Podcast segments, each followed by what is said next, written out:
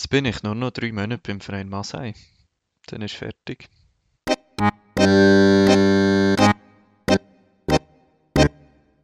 Hallo, ich bin der Dominik und du hörst meinen Podcast. Ich arbeite 100% als Freiwillige im Flüchtlingsbereich. Mehr Info dazu findest du auf meiner Webseite www.dominikgalliker.info.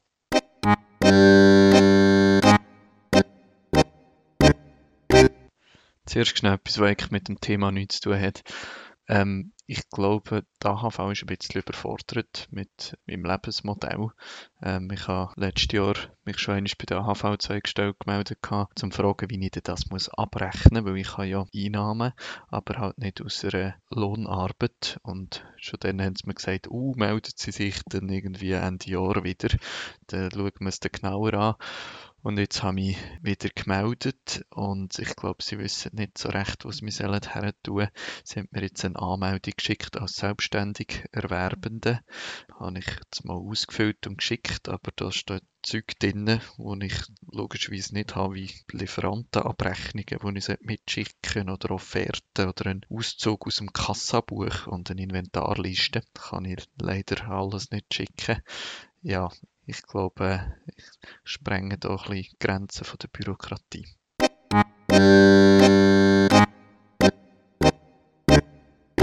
Ich habe mir zuerst überlegt, ob ich soll probieren auf arabische Begrüßung machen zu dem Podcast, aber irgendwie habe ich dann nicht so recht getraut, weil es auch eher merkwürdig tönt hat. Ich bin ja seit ein paar Monaten jetzt dran am Arabisch lernen, als Vorbereitung auf meine Reise in Libanon wo ich im April werde gehen ähm, für drei Monate. Und ich habe das Ziel, dass ich her kann gehen und schon ein bisschen Arabisch kann, den libanesischen Dialekt erklären, nicht so hoch Arabisch. Und ich lasse auch alles Schriftliche weg. Also ich lehre eigentlich nur mündlich zu kommunizieren. Und zwar habe ich eine Privatlehrerin, jemand von Masai, wo mir das beibringt. Äh, aber es gestaltet sich zum Teil ein bisschen schwierig oder ich bin vielleicht auch nicht, nicht der beste Schüler, muss ich ehrlich sagen. Ich bin jetzt gerade am Gemüse und Früchte und äh, Käse und Milch und solche Sachen lehren, wo man dann bräuchte, um das zum Morgen zu bestellen. Aber so viel Unterhaltung längt es noch nicht. Aber ich gehe ja dann im April in Libanon mit der Organisation Chassur. Ich habe gedacht, vorab, wenn ich dann gehe, würde ich hier in der Schweiz noch ein bisschen Geld sammeln. Ich habe zwei Kolleginnen gefragt, die beide äh, in Syrien aufgewachsen sind und sie wären auch dabei. Wir werden auch so etwas machen wie eine Art einen Essensverkauf oder so, um ein bisschen Geld zu sammeln, das ich dann mitnehmen könnte, wenn Chassur ähm, gerade ein passendes Projekt hätten, weil ich würde lieber für ein konkretes Projekt sammeln und nicht einfach so. Genau, und das wird dann im April sein. Und ähm, das kommt halt auch schon ziemlich schnell näher. Und ja, was damit auch näher kommt, ist mein Abschied beim Verein Masai.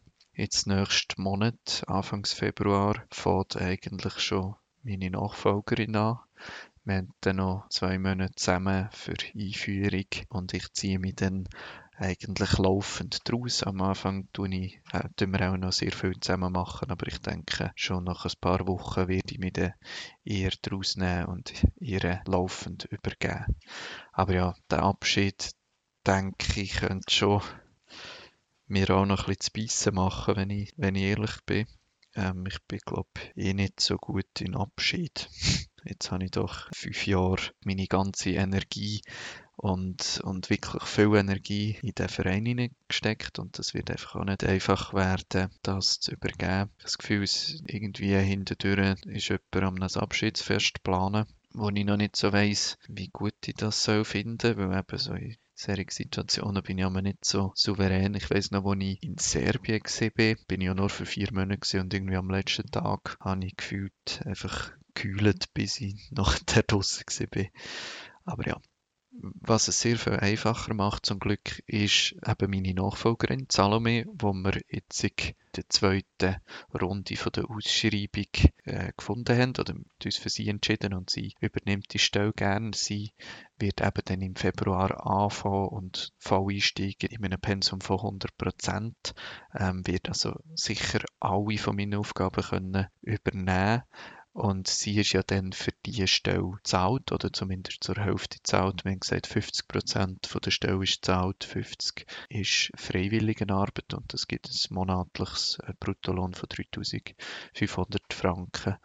Und ja, ich habe wirklich ein sehr gutes Gefühl. Ich habe das Gefühl, sie wird mit ihrer Erfahrung sehr viel so Ruhe reinbringen, vielleicht auch ein bisschen mehr Struktur und Planung als ich und irgendwie bin ich sicher, dass mit ihr gut wird weitergehen. Ähm, und das macht, glaube ich, eben das Übergeben auch gerade noch mal ein bisschen einfacher. Ähm, und ich bin eigentlich recht gespannt, wie es wird, wenn sie anfängt, weil sie wird sicher auch von außen reinkommen und dann vielleicht Sachen sehen, die ein bisschen blinde Flecken sind für mich zum Teil oder so. Also vielleicht äh, verändert es dann meinen Blick auf das, was wir jetzt in der letzten Zeit gemacht haben, auch noch gerade einmal. Und auch rein, dass ich es muss übergeben, zwingt mich nochmal die Sachen ein bisschen strukturierter anzuschauen. Ich habe jetzt zum Beispiel im ganzen Monat Dezember eigentlich protokolliert, was ich alles mache und bin ein bisschen überrascht gewesen, was da rausgekommen ist. Also, was ich nicht realisiert habe, ist, dass eigentlich koordinieren und organisieren, äh, was ich würde sagen, ist meine Haupttätigkeit, nur etwa die Hälfte von der Zeit in Anspruch nimmt und ich doch noch sehr viel auch in Einzelfällen Zeit investiert habe. Also klar, das habe ich natürlich schon auf eine Art gewusst, aber so mal aufgeschrieben zu sehen, was wie viel Zeit in Anspruch nimmt, das hat mich jetzt gerade auch noch einmal überrascht. Teil von dem Abschiedsprozess oder von dem Übergang äh, wird für mich auch sein, die Lehre zu ziehen aus diesen fünf Jahren. Ich habe mir vorgenommen, so ein bisschen probieren festzuhalten, was ich alles gelernt habe in dieser Zeit. Äh, ich habe ja einen Mentor, den Peter, wo ich mich einmal pro Monat treffe, um Sachen zu besprechen und er hilft mir sehr viel, ja, oder hat mir sehr viel geholfen, in die Rolle hineinzukommen als Koordinator und so weiter. Auf was muss man achten? Er ist auf eine Art ein Berater, aber mehr ein fragender Berater, der mich zwingt, selber nachzudenken und das Zeug auszuformulieren, was ich zum Teil im Kopf habe. Und mit ihm zusammen habe ich jetzt einfach den Prozess ein bisschen gestartet, weil ich gefunden habe, ich weiß irgendwie, dass ich sehr viel gelernt habe und äh, sehr viel kann mitnehmen aus der Erfahrung von den letzten fünf Jahren. Aber es ist irgendwie so nicht fassbar. Es ist so ein bisschen äh, neblig, ungefähr und wenn, wenn ich es müsste ausdrücken, wüsste ich gar nicht genau, was sagen, was ich gelernt habe.